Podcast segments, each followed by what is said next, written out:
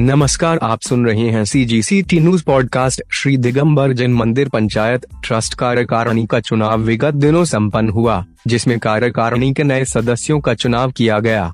कार्यकारिणी के नए निर्वाचित सदस्यों में अध्यक्ष संजय नायक, जैन, सचिव राजेश रजन जैन, कोषाध्यक्ष लोकेश जैन, उपाध्यक्ष श्रेयस जैन, बालू, विजय जैन, नरेंद्र जैन आर डी सह सचिव नीरज जैन, हर्षिल जैन शामिल है। नव निर्वाचित सदस्यों ने आज अपना कार्यभार संभाला और अपने कार्यकारिणी सदस्यों की घोषणा की, जिसमें अजित जैन, यशवंत जैन, राजीव जैन, सुरेश मोदी, प्रणीत जैन, लविश जैन, सुजीत जैन को समाज का कार्यकारिणी सदस्य बनाया गया। इस अवसर पर समाज के सम्मानीय ट्रस्टी गण उपस्थित थे। उक्त सूचना नरेंद्र कुमार जैन प्रभारी मैनेजिंग ट्रस्टी श्री दिगंबर जैन मंदिर पंचायत ट्रस्ट द्वारा दी गई है।